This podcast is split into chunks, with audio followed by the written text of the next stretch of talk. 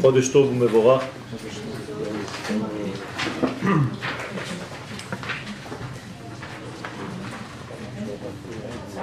אנחנו משתדלים כל פעם לא לדלג על שיעור, וזה ממש בריצות ובכל מיני זירוזים, אבל צריכים לעשות את הדברים כמה שיותר בעקביות.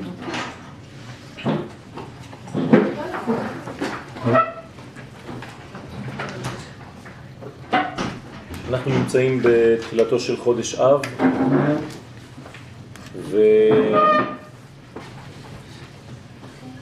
החודש הזה עדיין לא האיר במלוא אורו כפי שהוא בשורש, אבל אנחנו מאמינים ובטוחים וודאים שזה קורה, ואנחנו כבר רואים ניצנים של השינויים הגדולים האלה בהיסטוריה.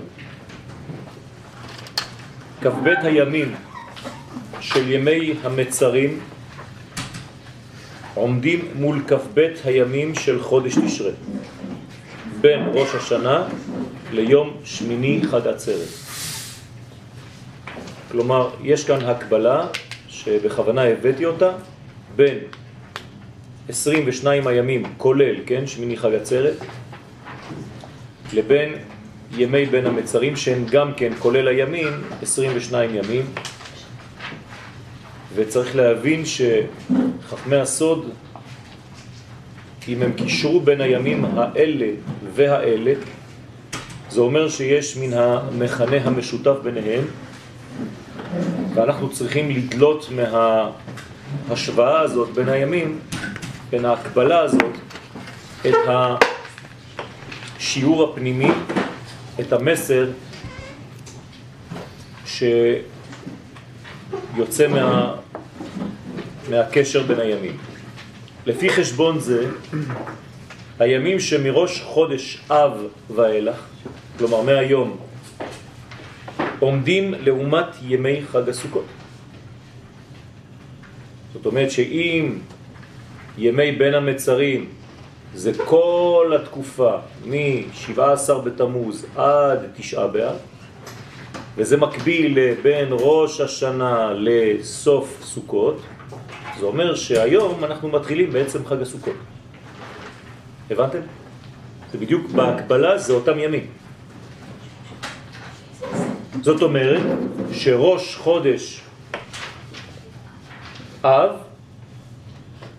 יש בו מיום טוב ראשון של חג הסוכות, וזה הרמז הגנוז בצירוף החודש ה-ו-י-כ. אתם שמים לב ששם הוויה הפוך, אבל לא באופן מוחלט, אלא רק החלק הראשון הפוך, והחלק השני, י' וה', זה אותיות שהן בסדר הנכון. זה אומר שיש כאן רמז, למדנו כבר כמה פעמים שצירוף שם הוויה שמופיע בכל חודש בא להורות על המנגנון הפנימי שזורם, על האנרגיה הפנימית שזורמת במשך החודש הספציפי הזה. מבחינתנו, אם יש לנו בעצם אותיות ה-ו-י-ה, זה אומר לנו קודם כל שהכלים עומדים לפני האורות, בגלל שהסדר הנכון הוא י-כ-ו-כ, וגם בכלים עצמם יש היפוך, במקום ו-כ זה ה-ו. אבל בחצי החודש אנחנו חוזרים לסדר שמופיע דרך האותיות י' וה'. זאת אומרת שב-15 לחודש אב, חצי החודש, תו באב, יופיעו בעצם שתי האותיות י' ה', שי' ה' זה בעצם האותיות של החוכמה והבינה, שהם רמז למה שאנחנו צריכים כדי לבנות בכלל בית פרטי, חתונה, ובית כללי, חתונה בין הקדוש ברוך הוא לבין כנסת ישראל, שזה גם כן גילוי של אותיות י' כ' בעולמנו, כשהקדוש ברוך הוא בעצם נושא לאישה את קלתו כנסת ישראל. עכשיו, מאיפה יוצא הצירוף הזה? ה' ו' י' כ' יוצא מהפסוק בספר דברים, בספר שאנחנו מתחילים אותו השבת, בעזרת השם, פרק כ' ז', פסוק ט', הסקט ושמע ישראל היום, שתיבת הסקט רומזת לחג הסוכות. כלומר, אתה יכול לקרוא במקום הסקט, הסוכות. במילים אחרות, אנחנו מתחילים היום את חג הסוכות, שבתקופה שקודמת לחג הסוכות שאנחנו ניפגש איתו בחודש תשרי. מה זה אומר? אז יש הקבלה בין הימים. כלומר, שאותם כבית ימים של בין המצרים, מי"ז בתמוז עד תשעה באב ועד בכלל, מקבילים לכבית הימים שמראש השנה עד שמיני עצרת ועד בכלל. ולפי זה, התכונה הפנימית של הימים הפותחים את חודש אב היא תכונה של שמחה. שהרי איך נקרא חג הסוכות? זמן שמחתנו. זאת אומרת שהיום בפנימיות העולמות מתחילה תקופה של שמחה, למרות שבחיצוניות אנחנו רואים וחווים תקופות של אבל, של חורבן. למה? כי פשוט כשהאנרגיה גדולה מאוד, כגודל הפספוס שלה, כך גודל הצער. במילים אחרות, החודש הזה, מתחילת בריאתו, כי הזמן הוא בריאה, מתחילת בריאת הזמן היה אמור להיות החודש הגדול ביותר, לכן הוא נקרא אבא, חודש אב. אלא שבגלל הגודל שלו והחיסרון שלנו כמקבלים לקבל את האור הגדול הזה, נוצר פער בין האידאל הגדול לבין היכולת שלנו להכיל אותה, ולכן זה גורם למשבר, גורם לשבירה. מה צריך לעשות? אז בינתיים מה שהקדוש ברוך הוא עשה זה שהוא הוריד את הווליום של האור הגדול של חודש אב. במשנה זה מופיע בתענית כבב, ממעטים בשמחה. מי שנכנס אב ממעטים בשמחה. כלומר, הקדוש ברוך הוא מעשה, הוריד את הווליום של השמחה. אבל אתם מסכימים איתי שזה מצב לא נורמלי. אנחנו היינו אמורים להגביר את היכולת שלנו לקבל. אז בינתיים, בגלל שאנחנו לא עושים את זה, אז מורידים את הזרם החשמלי האלוהי, במקום להגדיל את היכולת שלנו להכיל. אבל שתדעו לכם, זה מה שצריך לעשות. ואנחנו גם, בעזרת השם, בסיום השיעור, נאמר איך עושים את זה, איך מגבירים את היכולת שלנו לקבל את מה שהקדוש ברוך הוא תכנן לתת לנו. ושמשום מה לא היינו מסוגלים לקבל, ולאט לאט, עם התקדמות ההיסטוריה, אנחנו מתקנים את המצב הזה, והכלים שלנו יותר ויותר מוכשרים כדי לקבל את האור הגדול.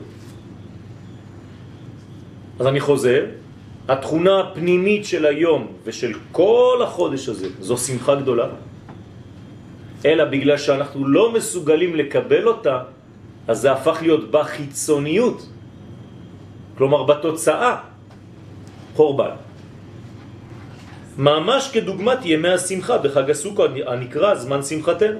ומכאן למה שקבעו חז"ל במסכת תענית כ"ו עמוד ב', מי שנכנס אב ממעטים בשמחה, לא בגלל שזה לא חודש שמח, אלא בגלל שהקדוש ברוך הוא דואג לנו, כי כשהוא נותן לנו את מלוא האור אז אנחנו קצת מסתנברים, אז הוא לטובתנו הוריד קצת את הווליום של האור, כדי שנתרגל לאט לאט לקבל את האור בצורה אמיתית, ולכן גאולתם של ישראל, אומרת הגמרא בירושלמי ברכות, היא דומה לעלות השחר, שלא מקבלים את האור של השמש בבת אחת, אלא השמש זורחת לאט לאט, בעקביות. והביטוי של הגמרא שם, כמעה כמעה. כך היא גאולתם של ישראל. עכשיו אתם מבינים למה? כי כשיוצאים ממערה לאור יכולים להסתנבר, במיוחד כשאנחנו במערה הזאת כבר יותר מ-2000 שנה. אז לאט לאט אנחנו יוצאים מן החושך אל האור, ולא במעבר חד, אלא בהדרגתיות, כדי שנתרגל לאור. הבעיה בסגנון הזה היא שככל שאנחנו לא רואים את הדברים בבת אחת, כך אנחנו גם מסוגלים לפספס אותם. כלומר, אם הייתי רואה את הילדים שלי גדלים בבת אחת מגיל 0, הייתי רואה את הבן שלי בן 18, הייתי אומר וואו. אבל ברגע שהבן שלי גדל יום יום לאט לאט בבית, אני לא שם לב לגדילה שלו. אותו דבר בגאולה. אם היינו רואים גאולה ניסית בבת אחת, כולם היו אומרים וואו. אבל בגלל שהגאולה באה כמעה, הרבה אנשים מפספסים אותה ועדיין מבקשים גאולה שלמה. שצריך לבקש, אבל אנחנו לא רואים את כל השלבים של אותה גאולה. ולכן יש שם אנשים שהגיעו למסקנה שכל עוד ולא הגיע מלך המשיח, לא מדובר עדיין בגאולה. וזו טעות חמורה ביותר, וגם על זה צריך לתת את הדין חז ושלום לפני הקדוש ברוך הוא. למה? כי נתתי לך גאולה, היא כבר החלה ואתה עדיין כופר בה, ואתה אומר שהיא איננה. זאת כפיות טובה כלפי קודשא בריך הוא. כלומר, שלא מדובר כאן בהשוואה חיצונית או באינפורמציה חלולה, אלא שחכמי הסוד באים לעזרתנו, שנדע להעמיק בתודעתנו איך להתייחס לימים הללו מראש חודש אב ועד תשעה באב, שהמיעוט בשמחה חייב להיות פועל יוצא של השמחה שאנו מפסידים באותם ימים. במילים אחרות, אני לא רק צריך למעט בשמחה, אלא אני צריך לדעת שהמיעוט בשמחה נובע ממקום שהוא ריבוי שמחה, ובגלל שאני חלש, אז אני ממעט בגילוי הגדול שאמור להיות לפי המקור, לפי השורש של החודש. ולכן זה לא מצב נורמלי, לכן אני כואב בגלל שאני לא מסוגל לקבל את האור. כלומר, על מה אנחנו צריכים לבכות? על עצם העובדה שאנחנו חלשים ולא מסוגלים להבין, להפנים ולהיות בעצם בכלים הגדולים שמסוגלים לקבל את האור. דוגמה לדבר, חכמנו זיכרונם לברכה שלא כמונו, כשהיו פותחים ספר ומדפדפים ולא מבינים שיעור, הם לא היו עושים כמונו, מדפדפים עוד. אולי אני אמצא שיעור אחר שיותר קל לי, ואם לא אז אני סוגר את הספר ופותח אחד אחר. לא, הם היו יושבים ובוכים כל הלילה, למה אני כל כך סגור, סתום, עד כדי כך שאני לא מבין את דברי חז"ל בספר הזה. למחרת בבוקר היו מתעוררים, ואחרי תשובה ובכי של כל הלילה, היו פותחים והכל היה נפתח והיו מבינים את הטקסט. כך בדיוק אנחנו היום. לא סתם לבכות בגלל שאין לנו בית מקדש, אלא לבכות בגלל שאנחנו לא מסוגלים לראות את האורות הגדולים שקיימים כבר עכשיו, ובגלל שאנחנו עיוורים ברמות שונות של עיוורון, אז אנחנו לא מסוגלים לראות את האור. אני אומר עכשיו דברים מאוד חשובים, וזה אומר במילים אחרות שמי שגדול באמת היום, רואה כבר גאולה בזמן שרוב האנשים רואים רק חושך וגלות ודברים רעים. וזה ההבדל בין אדם גדול לבין אדם קטן. אדם קטן תמיד בוכה ומתבכיין. ולמה? ולמה? אדם גדול אומר לו, תשמע, אנחנו כבר בשלב גדול מאוד, אבל אין לך כלים כדי להכיל את זה. שמחה שעומדת מוכנה להופיע עלינו ושעדיין חסומה בגלל הסיבות שהביאו לחורבן. כאן המקום לומר את הסיבות, הסיבה המרכזית, שנאת חינם. כלומר, חוסר היכולת לראות שאתה ואני, שאת ואני נמצאים באותו שורש. שמה שמבדיל בינינו ולא מפריד, זה רק הצורה שבה אני מגלה ושבה את מגלה. אבל המכנה המשותף הוא אחד. וכל עוד אנחנו לא מבינים את זה, אז באים עלינו האויבים מבחוץ ומזכירים לנו שלא אכפת להם אם יש לך זקן, אם יש לך פאה, אם יש לך כיפה או בלי כיפה. כולם תחת כיפה אחת, כיפת ברזל. לא אכפת להם. כלומר, מבחינתם אנחנו עם אחד. גם אם אנחנו בעצמנו שכחנו את זה. אז אנחנו מובלים בעל כורחנו לגאולתנו ולתיקון הפגמים שהביאו לחורבן. אפשר להסיק מכל הנאמר שמיעוט השמחה עם תחילתו של חודש אב, כלומר תפגוש אנשים היום ברחוב, תגיד להם נו, לא זהו, הרב אמר לנו עכשיו לא לשמוע מוזיקה, עכשיו אנחנו באבל, עכשיו אנחנו בזה, עכשיו... זה הפן החיצוני של הראייה. אבל המיעוט הזה נובע דווקא מהמשכת הכוח הפנימי המקורי של השמחה, בהקבלה לזמן שמחתנו בחג הסוכות. כלומר, למה אתה צריך לבכות היום? כי אתה יודע למה? היית צריך להיות שמח כמו בערב סוכות בסוכה. כשאתה מזמין את החברים שלך וכיף כזה בסוכה ביום הראשון, בלילה הראשון, יש חוויה מיוחדת, נכון? ככה היינו צריכים להרגיש היום. לא הרגשת את זה? יש לך מחלה. אתה חולה. אתה לא מסוגל לראות את הדברים כפי שהם בשורש. זו הסיבה לעמידתם של הקרובים פנים בפנים בתשעה באב.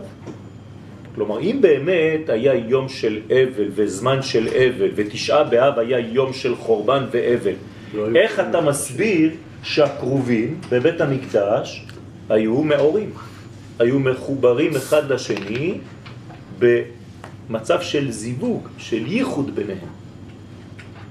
הרי אנחנו יודעים מדברי חז"ל שבזמנים של חורבן, שאנחנו לא מוצאים חן בעיני השם, מה הוא עושה? הוא מפריד בין הקרובים, מבדיל ביניהם, ואחד נותן גב לשני. וזה סימן לעולם שלנו. אז אתם יכולים להסביר לי למה בתשעה באב הקרובים מחוברים ומתנשקים ויותר מזה? כך אומרת הגמרא במסכת יומא. כלומר, מה מלמדת אותנו הגמרא דרך רמז? רבותיי, זה זמנים מאוד גדולים.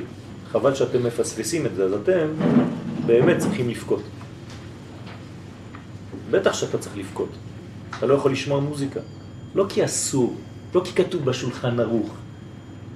פשוט כי אתה מפספס אור אחד גדול שאתה לא מסוגל לראות ואתה טיפש כל כך. על זה תפקה, על הטיפשות שלך, על האטימות שלך. רמז לייחוד הגמור שהיום הזה משדר בתוכיותו. אותם קרובים. כי לפי החשבון הנ"ל, הרי שיום תשעה באב עומד ממש בהקבלה ליום שמיני חג עצרת. לפי החשבון שאמרנו בתחילת השיעור, מה זה תשעה באב? שמיני עצרת. אתם יודעים מה זה שמיני עצרת? שמחת תורה בארץ ישראל. זה היום הגדול ביותר בכל השנה. חכמי הקבלה אומרים שיש באותו יום זיווג בין הקדוש ברוך הוא לבין עם ישראל, שהוא הזיווג הגדול ביותר של כל השנה, יותר מיום הכיפורים. ואתה לא רואה את זה. בשבילך מה זה היום? תשעה באב. אתם מבינים את הפער?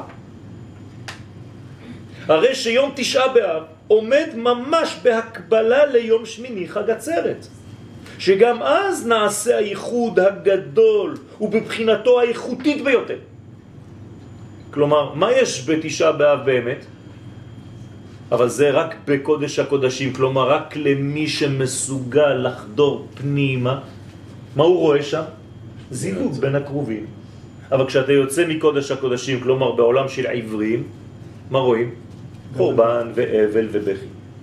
אתם מבינים איך זה עובד? כלומר, אפשר לבכות בחוץ, בעוד שמי שבפנים שמח. איפה ראינו דוגמה לדבר הזה? במסכת סנהדרין, דף צדיק זין עמוד ב'. יש כאלה שאומרים הלוואי ואהיה ואחיה בתקופתו של מלך המשיח, ואחרים אומרים אוי ואבוי רק שיבוא ואני לא אהיה שם. מה ההבדל ביניהם? אלה רואים את הדברים בחיצוניות, ואלה רואים את הדברים בפנימיות. על זה אומר הזוהר הקדוש, אשרי מי שיחיה באותו דור, ואוי ואבוי למי שיחיה באותו דור. באותה נימה. למה? כי רק מי שיחיה בפנימיות יראה את הגאולה וירגיש את השמחה של אותה התקרבות, ומי שיראה את הדברים רק בפן החיצוני שלהם, הוא כל הזמן יהיה רק בדאגות ובפחדים כל היום וכל הלילה.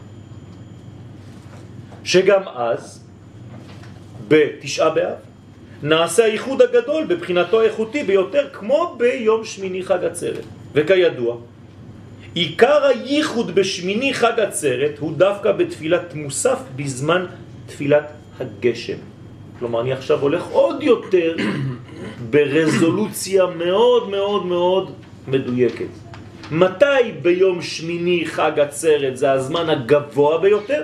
לפני תפילת מוסף. ברגע שאנחנו אומרים תפילת הגשם. וזמן תפילת מוסף, מבחינה הלכתית, הוא עד 7 שעות מהנץ החמה. כלומר, כמה זה 7 שעות? זה כבר חצי יום ועוד שעה. נכון? חצי יום זה 6 שעות.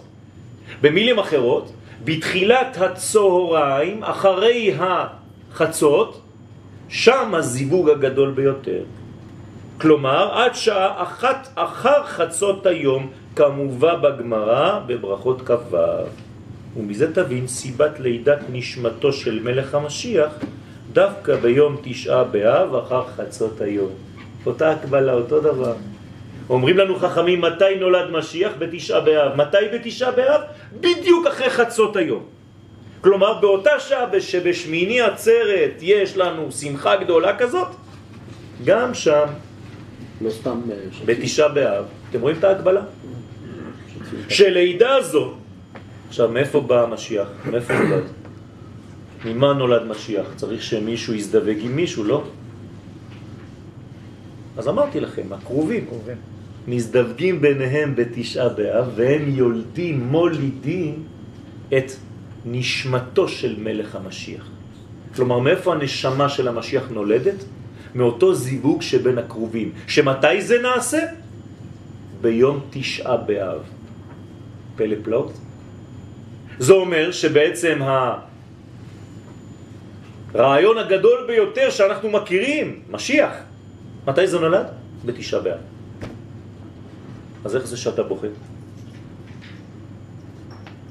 כלומר, שלידה זו אינה מתאפשרת אלא מכוח התעוררות הייחוד הקדוש והגדול כפי שהוא מתבטא בשמיני חג עצרת בעת תפילת הגשם. מאיפה בא הגשם? למה דווקא בתפילה הזאת? כי אתה אומר, משיב הרוח, לא משיב הרוח. משיב זה תחזיר לי. משיב מלשון רוח נושבת. צריך להיזהר מאוד איך מדברים, איך מתפללים. משיב הרוח, כלומר, אתה נותן לרוח שתנשוב, כן? שוב פעם, ואז אתה בעצם מוריד את הרוח אל הגשמיות, הוא מוריד הגשם. במילים אחרות, הרוח יורד או יורדת, כי זה זכר ונקבה, אל הגשמיות. זאת הברכה הגדולה. באותו זמן שאתה מסוגל לעשות דבר כזה, להוריד את הרוח אל הגשם, אז נולד מלך המשיח. במילים אחרות, מי הוא מלך המשיח? מי שמסוגל לתרגם רוח לגשם. מי שמסוגל לתרגם שמיים לחומר. מי שמסוגל לתרגם רעיון פנימי לחיצוני. אבל הרגע אמרתי לכם שהרעיון הפנימי הוא שמחה, נכון? מה אנחנו אומרים? שהשמחה במעונו. ואמרתי לכם ביום 17 בתמוז, איפה בוכה הקדוש ברוך הוא?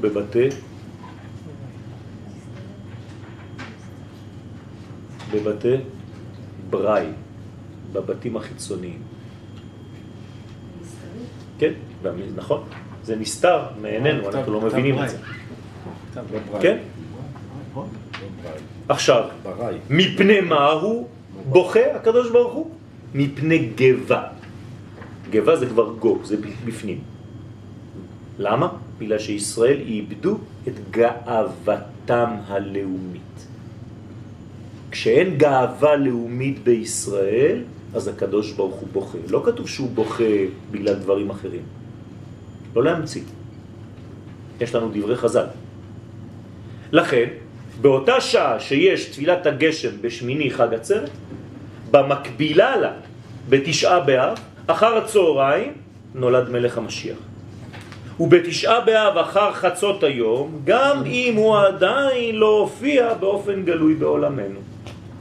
לכן הנשים הספרדיות שוטפות כבר את הרצפה, עושות ספונג'ה אחרי הצהריים, רמז לזה שצריך להכין את הכלי לביאת המשיח. לא רק שהבית יהיה נקי. זאת אומרת, הם הבינו שצריך לנקות את האבק שבעצם מעבר אותנו. אז כל שנה הוא נולד מחדש. כן, לכן זה הפוטנציאל שלו. כלומר נולד, ואם הוא לא מתגלה, אז הוא חייב להיוולד עוד פעם. זה כאילו נולד והוא נפל. איך קוראים למשיח?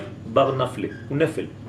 כל פעם זה תינוק שכאילו בא, ואם הוא לא מתממש, כמו אצל האישה, נכון? הוא נופל בצורת דם של המחזור. זה אותו דבר. כלומר, כל חודש אישה יולדת, נכון? ואם היא לא יולדת, אז מישהו שהיה אמור להיוולד מת, ולכן היא יושבת שבעה נקיים על אותו מת. לכן בחודש אב לאורך הדורות אנחנו חווים דם. נכון, נכון. לכן, צירוף חודש אב יוצא מהפסוק הסקט. מה זה הסקט בעברית? תקשיב טוב, טוב, טוב. כי אם אתה לא הסקט, אז לא תשמע. הסקט הוא שמע, בבב החיבור. כלומר, הסקט מביא אותך לשמיעה. ושמיעה בעברית זה לא רק לשמוע, זה גם להבין. שמעתי. שמעתי זה הבנתי. כמו בספרדית, אנטיינדס. הסקט הוא שמע, ישראל היום, זה הראשי תיבות של ה' ו' י' כ', אבל הפסוק ממשיך. מה זה היום? היום הזה נהיית לעם. איזה יופי. כלומר, בחודש אב, שאני לוקח משם את הפסוק של הצירוף של חודש אב, מודיע לנו הקדוש ברוך הוא בספר דברים, כף זין, פסוק ת', ביום הזה, בזמן הזה, נהיית לעם. כלומר, מתי אנחנו מסוגלים להתגלות במלוא קומתנו כעם? בחודש אב. דווקא. דרך אגב, למה אנחנו בוכים כל כך בתשעה באב? על מה אנחנו בוכים? על חורבן בית המקדש? לא, לא, לא, לא, לא, לא. זה מה שמבלבלים אתכם כל היום.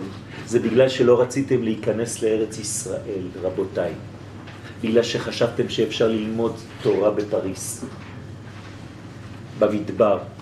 ובאותו לילה שאמרתם אנחנו לא עולים לארץ ישראל, זה הפך להיות תשעה באב של כל הדורות עד החורבן והחורבנות. אז למה אנחנו... יפה, יפה. אז עכשיו צריך להפנים את זה עד שיקום דור חדש של גדולים, של רבנים, שבעזרת השם עם הקמת סנהדרין ישנו את כל הדברים, והדברים הולכים ונעשים בימינו, בעזרת השם. אני לא אומר שעדיין אפשר להיות. אמרתי שאנחנו צריכים בעולם הפנימי, אבל בעולם החיצוני המשודר כלפי חוץ, תסתכלי, עדיין האנשים לא ממש מבינים, אפילו כשאני מדבר עכשיו, יש אנשים שאומרים, אל תגזים. הבנתם? כל פעם שאני אומר שמדינת ישראל זה ראשית צמיחת גאולתנו, אז אנשים מחייכים קצת. כי הם לא מאמינים במלוא מובן המילה בדבר הזה. וגם על זה הם עתידים לתת את הדין לפני הקדוש ברוך הוא. שכאמור, סליחה? אם אנחנו, העם הנבחר, נכון? כן. אז למה אנחנו לא קיבלנו את היכולת, יחד עם ההיוולדות שלנו, את היכולת לראות את כל מה שיורד לנו מלמעלה? קיבלנו, אבל עד שהדבר הזה מתגלה בנו, זה לוקח זמן, כי אתה לא יכול יש לך את הפוטנציאל של כוח הקיבולת. אבל הוא לא בא לידי מימוש. אבל הוא בא לידי מימוש רק אם אתה רוצה, כי אם לא, זה אונס. הקדוש ברוך הוא לא יכול להכריח אותי גם לרצות לעשות את הדבר הזה. אני צריך שזה יבוא ממך. מבינה? אם אין לי בחירה חופשית, אז זה לא נקרא רצון. זה כבר כפייה.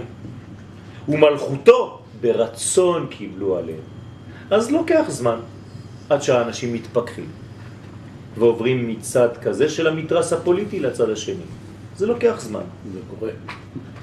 שכאמור, תיבת הסקט רומזת לחג הסוכות, כיוון שמראש חודש אב ואילך מתחילים להאיר ימי השמחה של חג הסוכות. ככה צריך להרגיש את זה בעולם פנימי.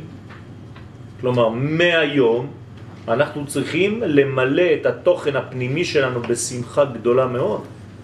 והצער נולד מהפער בין אותה שמחה רצויה לבין אותה שמחה מצויה. הבנתם? על כן הייתה מיטתו של אהרון הכהן בראש חודש אב. כלומר, אהרון הכהן מת היום. למה? מה הביא לנו אהרון הכהן? העבר בין אחד לשני. ענני כבוד, נכון? ענני כבוד זה רמז לחג הסוכות. הנה עוד רמז. אהרון הכהן שמביא לנו בעצם את הסוכה, והיום זה יום טוב ראשון של סוכות בפוטנציאל. אהרון הכהן, כשהדבר לא מתממש, גם הוא מסתלק באותו יום דווקא. הבנתם את העניין? למה אהרון הכהן נפטר מיטתו בראש חודש אב? כי ענני כבוד באו לישראל מכוחו של אהרון הכהן. ועניין הסוכה הוא רמז לענני כבוד שהיו בזכותו של אהרון. זאת אומרת שאתם רואים, ואני מנסה להראות לכם בכמה כיוונים שונים, שכל הדברים הולכים רק לכיוון אחד. אנחנו היום בחג הסוכות. כלומר, אנחנו עכשיו במוצאי יום טוב של חג הסוכות, נכון? אנחנו חוגגים שמחת בית השואבה אצל משפחת מרציאנו. הבנתם, נכון? סוכה בחוץ. הרי אתמול בלילה זה היה סוכות, תחילת ראש חודש, עכשיו זה מוצאי יום טוב. מה אנחנו עושים במוצאי יום טוב? שמחת בית השואבה. זכיתם. בעולם פנימי. ואחר כך, דרך אגב, אם אני הייתי רוצה להמשיך, אבל זה ארוך מדי, אז לא רציתי. מה אנחנו אמורים לעשות הערב? כמו ביום מוצאי יום טוב של חג הסוכות. כלומר, לא שמיני עצרת, שמיני עצרת זה תשעה באב. לא, לשאוב מים ממעייני הישועה. זאת אומרת, לשאוב ושאבתם מים בססון ממעייני הישועה. שמחת בית השואבה. משם אפשר לשאוב רוח הקודש ולהיות בגדר של נביא היום. כלומר, מעכשיו עד מחר בלילה. תבקשו נבואה. ואחר כך, ביום תשעה באב, כלומר עוד 8 ימים, זה כמו שמיני עצרת, נכון? בדיוק אותו דבר. אבל אצלנו עכשיו זה תשעה באב. שהוא זמן הייחוד הגמור. מה יהיה שם? זיווג. זיווג גדול מאוד בין הקדוש ברוך הוא לבין עם ישראל. חיבור אינטימי, שכל חיבור מוליד, ושם זה מוליד חבל על הזמן. מגיעים לבחינה של נהיית לעם לשם אלוהיך. כלומר, מה נולד? עם ישראל. וזה יופי. ואם כי עדיין לא נראית בגילוי או בגלוי ולעין כל גודלה של השמחה ושל הייחוד הנ"ל בימים הראשונים של חודש אב. כלומר, היום אנחנו לא רואים את זה בגלוי. אם לא הייתי בא להגיד לכם, הייתי יכול לתת לכם שיעור אחר, נכון? הערב. מי שנכנס אב, ממעטים בשמחה ולהתחיל לפקוד יחד עם כולם, כן? לא, זאת לא השיטה שלי. אני בסייעתא דשמיא מנסה לראות תמיד את נקודת הטוב שגנוזה אפילו במצבים הכי קשים.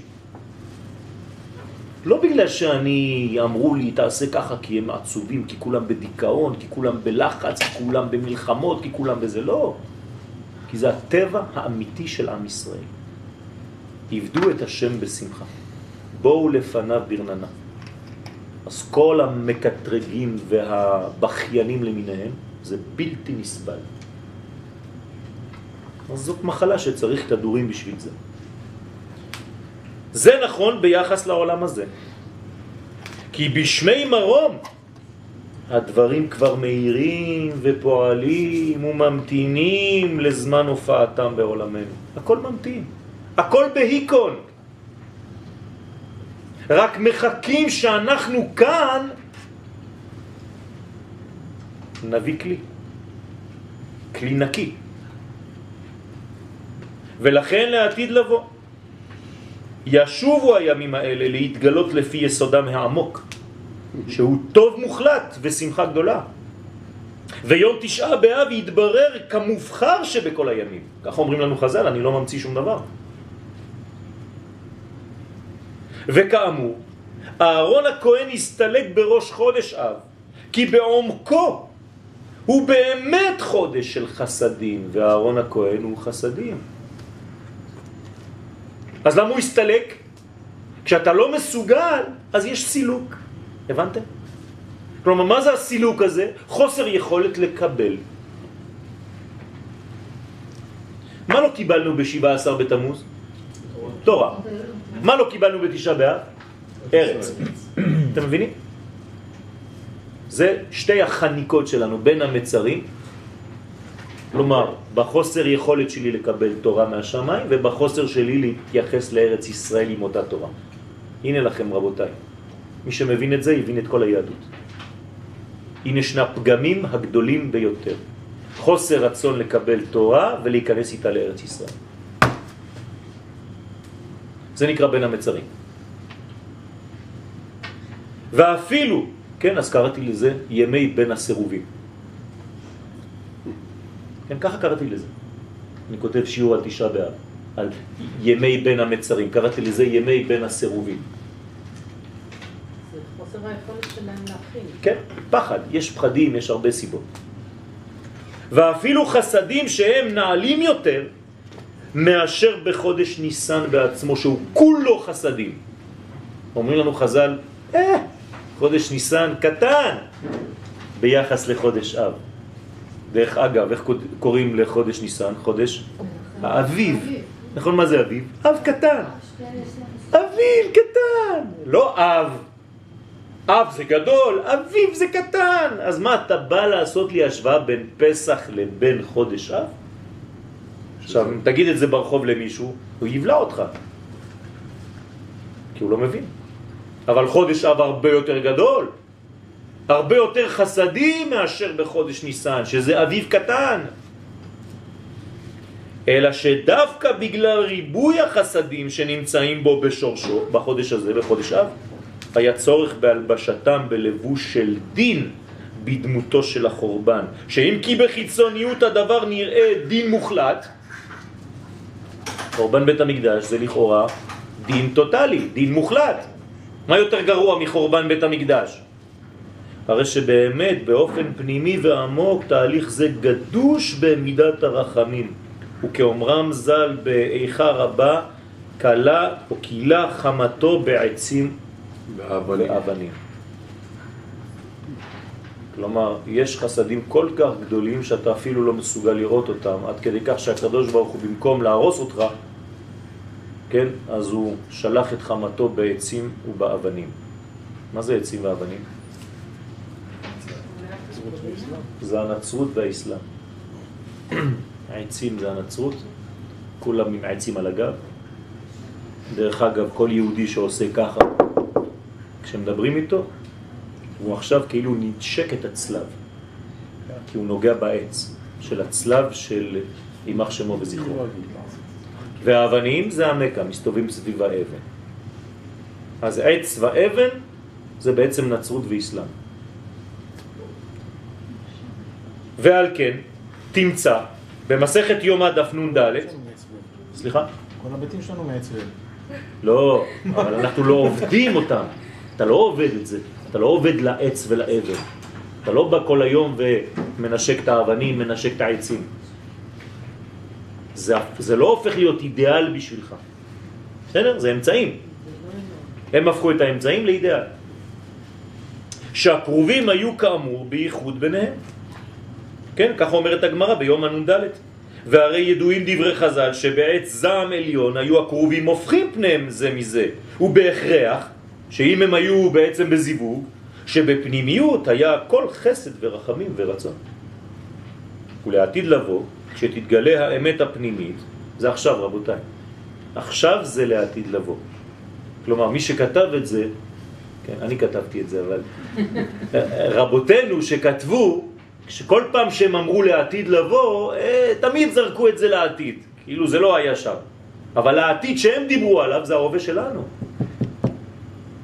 כלומר, אני צריך לכתוב היום, ולהווה שבא, ולעת עתה, כן? נכון להיום, יהיו הרחמים מגולים. שמעתם על אותו יירוט של כיפת ברזל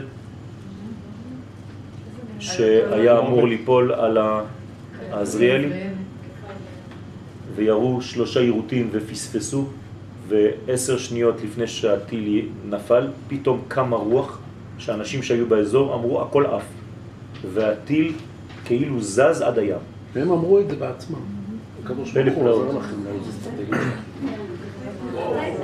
האיש אמר, שלא דתי, כן? האיש אמר, הרגשתי שהקדוש ברוך הוא נתן בעיטה לטיל וזרק אותו לים. זה היה רוח של 10 שניות, בול, רק מה שצריך.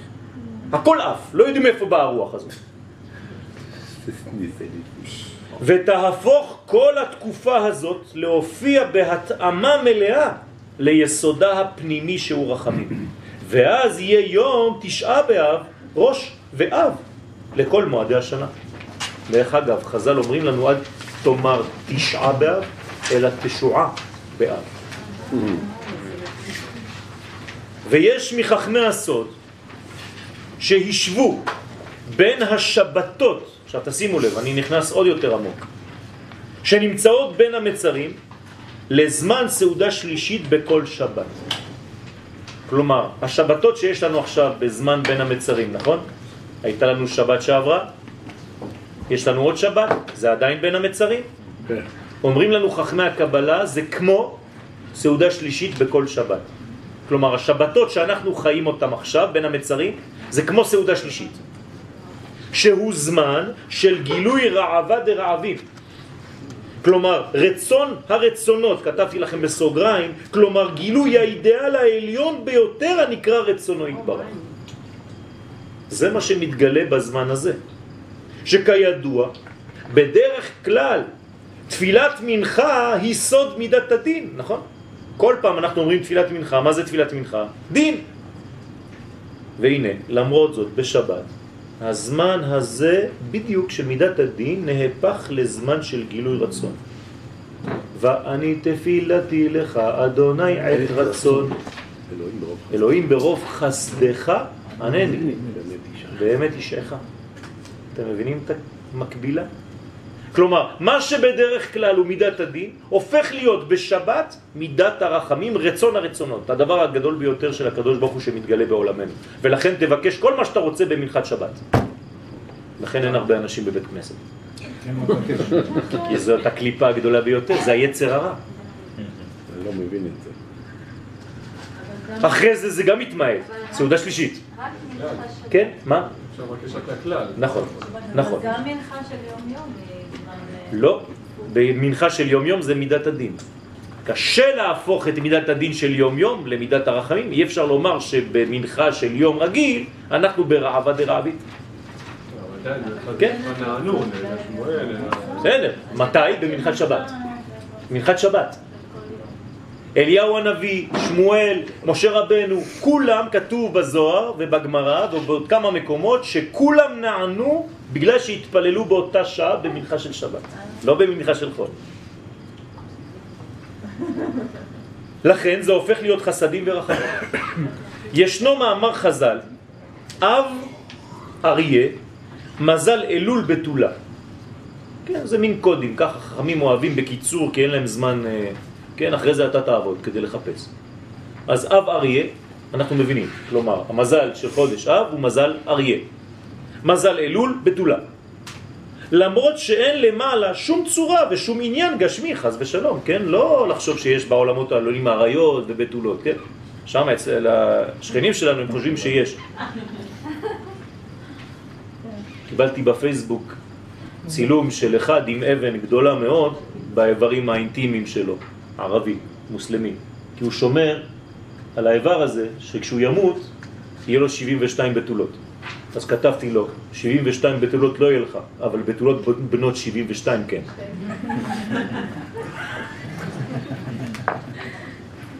ישנם רמזים על מה שקורה בעולמות האידיאליים דרך האותיות הקדושות, ומהן אנו למדים איך השם יתברך מנהיג את עולמנו, את עולמו, לפי המזלות המופיעים בסדר חודשי השנה.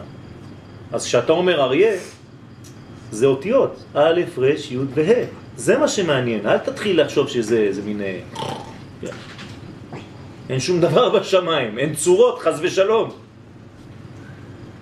וחז"ל קבעו לפי התכונה הרזית של החודשים, כי חודש המיועד באופן ממשי לפעול בו כדי להתקרב יותר לערכי השמיים הוא דווקא חודש אב. הנה לכם. כלומר, מה זה להתקרב? תשובה. כלומר, הזמן המיוחד ביותר בשנה לתשובה הוא לא חודש אלול. אומרים חכמי הקבלה, הוא מתחיל כבר באב. זה התחיל ברמז בתמוז. לכן אמרו דורשי רשומות, תמוז, ראשי תיבות, זמני תשובה ממשמשים ובאים. אבל מתי זה ממש מגיע? בחודש אב. דווקא חודש אב, ובאופן מדויק יותר, בטו באב. כלומר, מתי זה בעצם הזמן של התשובה הגדול ביותר? בטו באב. מה עושים בטו באב? קוראים לזה היום חג האהבה, כן? זה קצת... העיוות של המציאות המציאותית, אבל נשאר משהו. מה קרה בט"ו באב? מה יש בט"ו באב? אז המשנה מביאה כמה דברים שקרו. אני לא אעבור על כל הדברים. פסקה, זה בבנתה. נכון, פסקה מיטה, פסקו לקבורה כל מתי ביתה, ומלא מלא מלא דברים. לא חשוב עכשיו. 5 דברים. כן. מה שמעניין אותי זה שאם יש חתונות בעולם הזה בט"ו באב, זה בגלל שיש חתונה אחת גדולה למעלה. כלומר, לא יכולה להיות חתונה כאן אם לא קדמה לה חתונה עליונה בין הקדוש ברוך הוא לבין כנסת ישראל למעלה. צריך להבין טוב טוב את הרעיון הזה. ועכשיו אני נותן לכם צ'ופר, טיפ לכל הרווקים והרווקות. אם אתם רוצים להתחתן, אתם לא צריכים לבקש מהקדוש ברוך הוא שישלח לכם את הזיווג. תבקשו מהקדוש ברוך הוא שיתחבר לכנסת ישראל, הוא בעצמו. והוא יגיד, היא דואגת לי כל כך שאני אתחתן עם הקלה שלי כנסת ישראל, אני אדאג לבחורה הזאת. תאמינו לי, זה פועל. כלומר, הבחורים והבחורות תתפללו על החיבור של הקדוש ברוך הוא עם השכינה, על החתונה הזאת, ותקבלו חתונה שלכם. ותבואו להגיד לי אחר כך. יש פה עניין גם של שנת אורלה. כי אני שמח שאומרים לי גם בשורות טובות. יש פה עניין של שנת אורלה, שלמשל אם אדם שותל דווקא בזמן הזה, הוא מרוויח שנה אחת של אורלה, כלומר שבפוטנציאל יש פה... יש גם דבר עמוק בזה. עמוק מאוד, כן. וכיוון שראשית התשובה היא בעבודתו של האדם בחיזוק יראת השמיים שבו, כלומר, מהי המדרגה הראשונה של התשובה? יראת שמיים. אתה לא יכול להתחיל בתהליך של תשובה אם אין לך יראת שמיים. אז הכוח הזה מופיע דווקא במזל אריה המיוחס לחודש אב, ואריה אותיות יראה. כלומר, אריה זאת היראה. כלומר, מזל אריה מוליד בנו יראת השם, שהיא ראשית לכל גילוי החוכמה. ראשית חוכמה יראת השם. שקודם, כן? שקודם בזמן להופעת מזל בתולה. כלומר, אם יש לך יראה, כלומר מזל אריה, אתה תגיע למצב של ניקיון טוטלי. אתה תהיה כמו בתולה. מה זה מזל בתולה? שאני מתחיל מחדש, אני נקי ביחס לקדוש ברוך הוא, כמו אישה בתולה, שאיש לא ידעה. אותיות בטל או בטל וו כ. לא בטל מלשון ביטול, אלא להעלות על תל, על גבעה, את הוו ואת הה. והעניין הוא שבחודש אב, על ידי היראה שמתגברת באדם, וזה מה שצריך לעשות בחודש הזה, להגביר אצלנו את יראת השם, אז הוא מעלה ומגביה, סליחה, יש פה טעות, את האותיות וו ה שבשם הוויה, ברוך הוא, אל התל הגבוה המסמל את שורשם העליון שהוא סוד בית המקדש. וזהו מזל אלול בתולה אותיות בתל וו וכ. כלומר, איך אני מגיע למזל בתולה?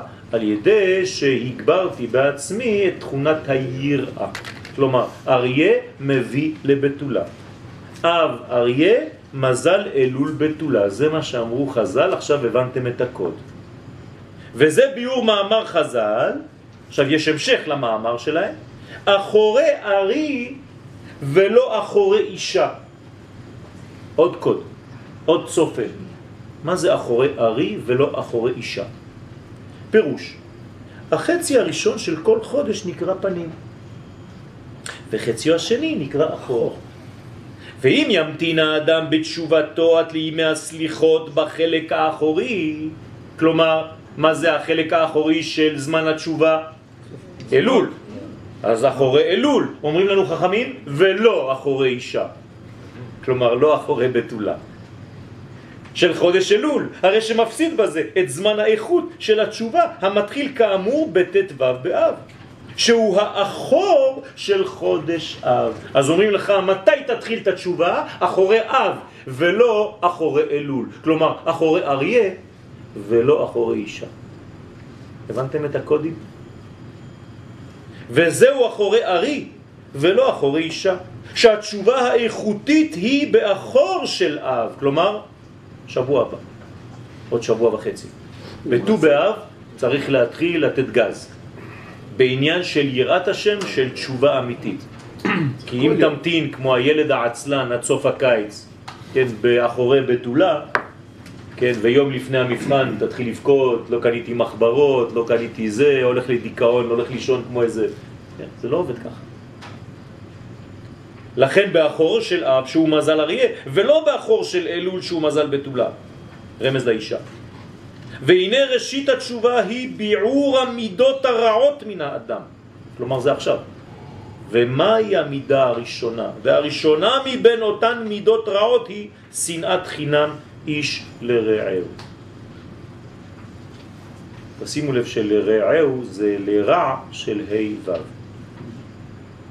זאת אומרת שלא הבנת בכלל מה צריך לעשות עם שתי האותיות האחרונות של שם הוויה. י' כ' ו' כ'. ו' כ' זה ה' ו', וזה מופיע בחודש שלנו בהתחלה. ה' ו'.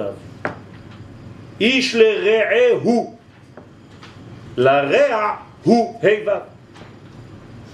כלומר, אם לא הבנת שמה שמגביל אותך, עכשיו אני חוזר למה שאמרתי בתחילת השיעור. מה שמגביל אותנו מלראות את האור האמיתי ואת השמחה, לחוש אותה, כמו שהיא באמת בעולמות הפנימיים העליונים, זה בגלל שאתה עדיין בשנאת חינם.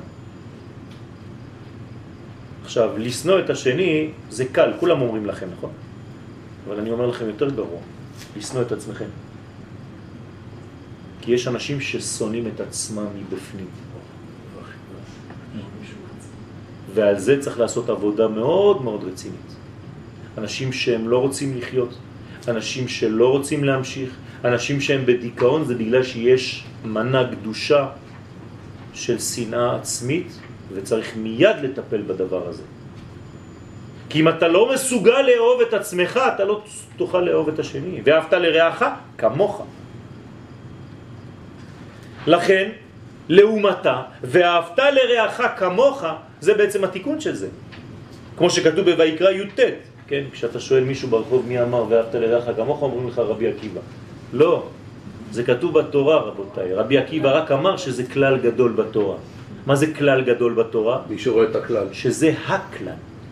עצמה. אין יותר כלל מהדבר הזה. כלומר, אין תורה יותר כללית ואהבת לרעך כמוך. זה הכלל של כל התורה כולה.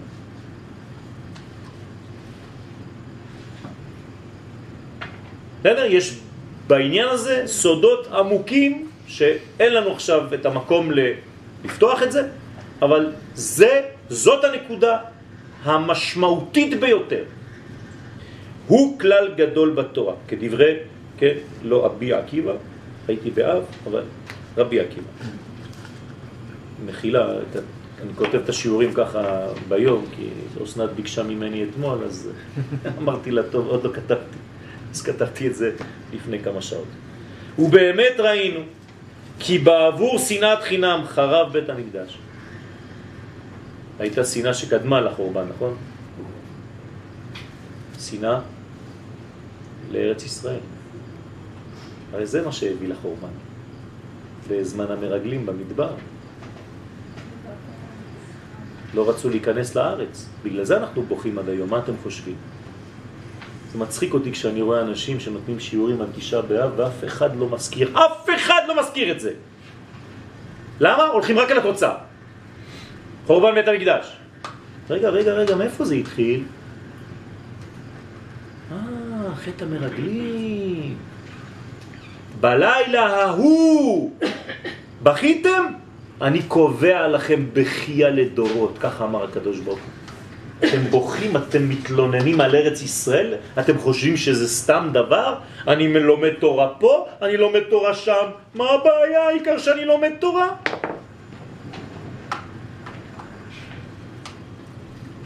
לכן בעבור שנאת חינם. ומה זה החינם הזה? מה זה חינם? זורק. מה זה שנאת חינם? לא סיבה. זה הפשט. מה העומק? החלק שבנו שנקרא חינם. זה שאנחנו לא עשינו כלום כדי לקבל אותו, הנשמה. כלומר, כשאני שונא חס ושלום את החלק שנקרא אצלך חינם, זה הפגם הגדול ביותר. כי אני שונא את האלוהי שמחיה אותך. אוי ואבוי. זה נקרא שנאת חינם. הבנתם? כל אחד מאיתנו יש לו דבר שהוא קנה ויש דבר שהוא קיבל חינם. מה הוא קיבל חינם? נשמה. אלוהי, נשמה שנתת בי. אני לא עשיתי כלום. בסדר? זה נקרא חינם. כשאני שונא איש או אישה מעם ישראל, את מה אני שונא? את הקדוש ברוך הוא שנמצא בו, את החינם הזה. זה נקרא שנאת חינם. אתם מבינים למה אני אומר כל פעם שהצדיקים הגדולים היום זה חיילי צבא הגנה לישראל? כי הם הולכים לקרב באהבת חינם, בלי לעשות חשבון, באהבה טוטלית שלמה. שאלו צוות שלם שנכנס אתמול חדש, מתגייסים. אתם חושבים שמדינת ישראל מחזירה ללוחמים מה שמגיע להם באמת? בחור צעיר, בן 18, אמר, אני לא מחכה לשום דבר, אני הולך כדי להילחם על העם שלי, על הארץ שלי ועל העקרונות שלי. הוא לא אמר תורה, אבל זה מה שזה אומר. זה אותו דבר, רבותיי. אין אדם שיכול להגיע לקרסול של אותו ילד. זה נקרא שנאת חינם. אז בגלל זה חרב בית המקדש. ולא ייבנה מחדש, אלא באהבה.